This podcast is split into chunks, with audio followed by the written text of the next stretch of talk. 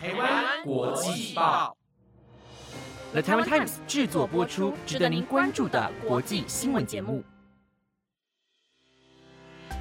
欢迎收听台湾国际报，我是婉云，带您关心今天7月2号的国际新闻重点。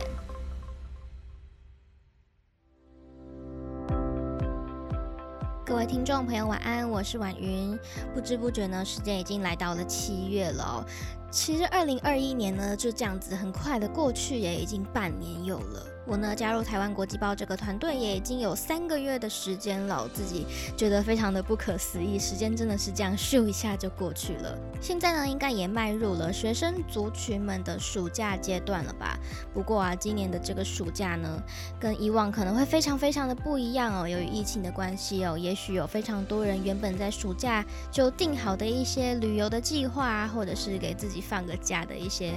行程安排会被迫要取消。大家现在呢情况就是都只能待在家里面嘛。不过呢没关系，就希望大家在家里面就是要好好的做好防疫，大家要一起努力，也要记得多找一些有意义然后有趣的事情在家里面完成，不要让自己白白的就浪费掉了2个月的时间哦。应该还是可以找到蛮多有意义的事情可以来提升一下自己在各方面的能力。我觉得可以去找一些线上课程啊来上，其实也是一些不错的选择啦。当然呢，大家还是要继续的来收听我们的台湾国际报，来接收国际正在发生的大小事情咯。那么今天在节目的最后呢，一样会继续的来回复大家在我们 Instagram 的提问箱里面所留下的问题哦。所以呢，大家如果你是提问者的话，记得今天节目一定要继续听到最后，来听到我给大家的回复啦。那今天的节目内容呢，就会带大家来关心到了有关于马来西亚发起的一个白旗运动，还有极端气候在北美和加拿大地区遇上了热浪来袭，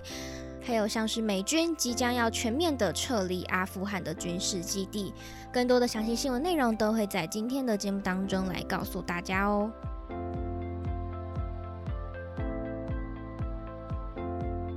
首先，今天的第一则新闻消息就是马来西亚由于新冠肺炎疫情持续的延烧当中，从6月1号开始就实施的全国封锁的措施已经宣布了无限期的延长。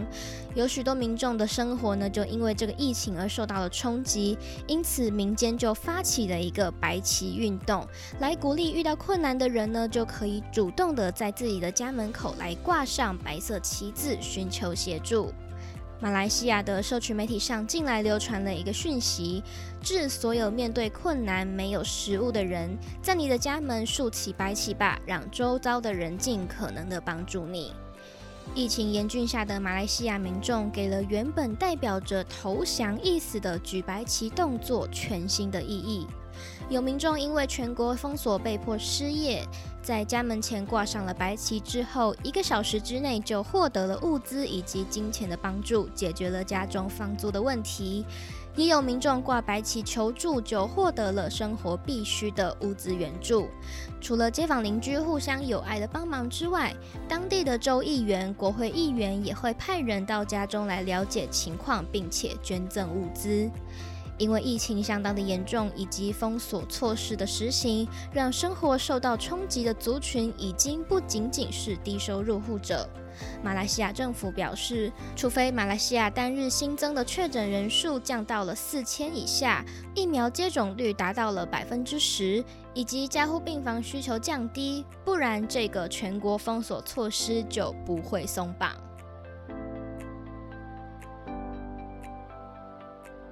全球暖化造成了严重的极端气候，近日在北美以及加拿大西岸地区遇上热浪侵袭，逼近摄氏50度的高温引发了多起火灾。在加拿大卑诗省，截至昨天总共已经发生了82起的火灾事件，其中有52起是在过去4天之内开始的，而其中的一场大火就导致了卑诗省中部的里顿村90%的面积被烧毁，包括了城镇中心。村里以及周边地区已经有超过1000位居民被迫紧急撤离。里顿村在6月30号测出了摄氏49.6度的高温，创下加拿大的高温纪录。上一个高温纪录是在1937年在萨克奇万省的45度。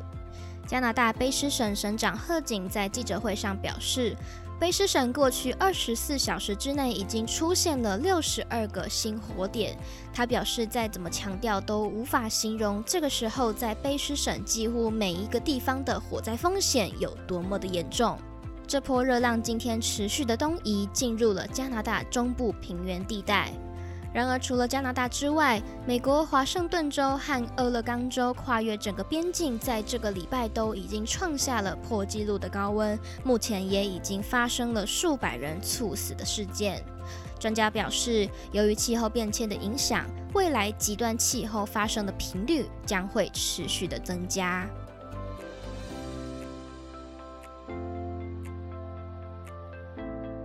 接下来带您关心到了柬埔寨有几个村庄最近发生了相当严重的烈酒致死案件，有数十人因为饮用了私酿酒而不幸身亡。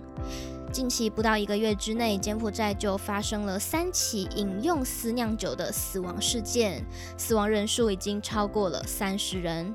许多人在参加葬礼的时候喝下了这些酒中毒住院，更有人在饮用之后的第3天就过世，也有人出现了像是头晕、呕吐等等的症状。然而，存在着私酿酒导致甲醇中毒的问题，在柬埔寨已经有100到150年之久。当地人会在婚礼、各大节日以及葬礼上饮用私酿的啤酒，因为私酿酒比商家贩售的还要来得便宜。柬埔寨大多数的农村都有自己的蒸馏制酒房，但是安全性并没有受到法规的管制。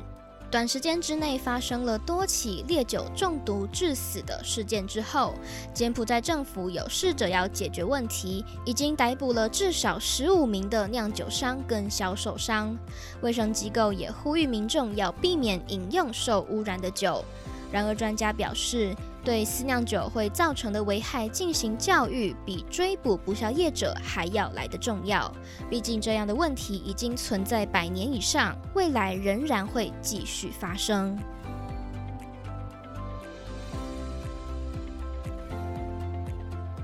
美国历经了在阿富汗20年战事之后，拜登在今年4月的时候宣布，要在9月11号之前将美军撤离阿富汗。从今年5月开始陆续的行动，至今已经2个月。美国国防部官员表示，美军驻阿富汗的主要军事基地会在今天全面的撤出，这也表示着境外势力介入阿富汗的20年军事行动即将结束。一名国防部资深的官员透露，所有驻扎在阿富汗巴格拉姆空军基地的美军和北大西洋公约组织联军部队都已经离开当地。巴格拉姆空军基地是美军在阿富汗的主要军事基地，负责协调空战以及阿富汗任务的后勤支援。预计要在周6的仪式上将此基地正式的移交给阿富汗政府，宣告了美国军事介入阿富汗的行动画下了句点。根据外媒的报道，全数军队撤离之后，美军预计会留下大约650名的士兵来保护美国在当地的大使馆。塔利班从美军开始撤兵之后，在阿富汗境内的势力剧增，目前已经攻下了当地10几个地区，压制了阿富汗安全部队。同时，阿富汗境内民兵势力也再度的崛起。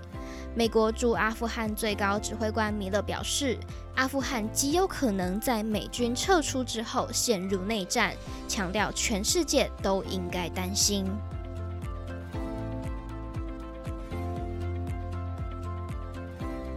疫情对各行各业都造成了一定程度的冲击，许多人都会面临到了工作以及生活形态的改变等等，甚至有部分的家庭会面临到收入短缺而出现食物不足的问题。依照非营利组织 Feeding America 的统计数据，全球在2020年就有4500万人面临到食物不足的危机，比起2019年增加了30%。其中有1500万人是年纪还小的儿童，甚至在美国地区出现了每8个家庭就有一家面临食物不足的情况。Google 就希望可以透过网络来解决这样的问题，透过网络社群管道，让更多人可以快速的找到附近提供免费食物的地点，其中包含了像是在 Google 地图上会标示提供食物地点的所在位置，或者是透过 YouTube 来传达目前食物不足的问题，让更多的公益组织知道现况，并且愿意加入援助。目前 Google 也已经跟 No Kid Hungry、Food Finder 以及美国农业部等非营利组织还有政府机构合作，在美国境内分别提供了9万个供应免费食物的地方，让各个地区的使用者可以更快地找到这些单位的所在位置，同时也提供了联系电话以及营运时间，还有标示了食物的供给对象等细节，希望能够透过这样的服务，并且能够找到更多的援助管道来帮助解决更多食物不足人口的问题。以上节目内容由The Taiwan Times 直播，感谢您的收听。最后呢，就来到了你问我答，来回答大家问题的环节啦。来看看这个礼拜大家又问了哪些问题呢？首先第一题，有听众朋友们问说，主持人是猫派还是狗派呢？其实老实说呢，我家是从来没有养过宠物的家庭哦。我自己对猫狗的这些认识呢，跟接触其实都可能是比方说邻居家啊，或者是亲戚家，或者是亲朋好友身边的同学，他们都会有养猫啊，或者是养狗这样子。但是我其实好像也没有特别分觉得是猫派还是狗派啦，就是我其实就是都可以接受。因为我觉得猫其实也有分像是很凶狠，很容易把人家抓伤咬伤的猫啊，然后也有那种很亲人啊，会来蹭你或者是陪你睡觉啊，很需要你摸它的那种很撒娇的猫咪。那像狗呢，也是有分那种超级凶狠的野狗啊，但是也有那种很可爱的也不会叫的狗，然后也很需要你抱啊，需要你摸，也很就是也非常黏人的可爱的狗。所以我其实个人就是觉得猫跟狗都 OK， 但是唯一一个共通的要点就是不要凶，不要会伤害我然后要可爱一点，要可以黏我一点，这样其实所以猫或狗我都 OK 这样子。再来呢，第二题是问说，婉云之前有说过会练舞，通常都是跳什么样子类型的舞蹈呢？我自己呢，大部分就是其实从小到大就是会很喜欢跳一些像是 K-POP 的 cover 舞蹈这样子，然后也是有在 YouTube 上面有拍一些作品的影片，但是就基于隐私的问题，我这边就不会公开给大家知道我的舞团啊，还是我就是影片的连结什么之类，也不会告诉大家的。但是就是让大家知道我有这方面的兴趣。然后另外呢，之前也有跟大家提到过说，就是我有在外面的一些舞蹈教室上过课，然后就是接触一些热舞方面的舞蹈类型，比方说像是我学过 Hip Hop， 然后现在也就是会接触像是 High Heels 的高跟鞋舞，走一些比较 Lady 性感一点点路线风格的舞蹈这样子，差不多就是这些啦。我平常就是没有上课的话，我就可能自己就是练一些 K-POP 的 cover 舞蹈这样。好。再来呢，就是平常主持人们有阅读的习惯吗？喜欢哪些类型的书籍？甚至是问有没有推荐的呢？哇，这个大题里面就分了3个题目，一个一个来跟大家回答。好，首先第一个，我必须老实跟大家承认，就是我自己并没有养成所谓阅读的习惯，就是我还是会比较偏向是，比方说看影片，然后看一些网络上的资讯为主，就是我觉得我的人生当中拿起书籍书本的次数，就是除了课本以外，课外读物真的其实算蛮少的这样子。所以呢，其实这真的不算是有养成什么样子的良好的阅读习惯啦。但是呢，其实也是一路上也是会接触到一些书籍这样，因为我妈妈她其实非常喜欢买书回家，就是她会常常会比方说逛个博客来啊，博客来不是每天都会有那个打折的书库嘛，然后她就会看一些就是她自己有兴趣的书本，就会把它买回家这样子。所以呢，我也是因为这样会接触到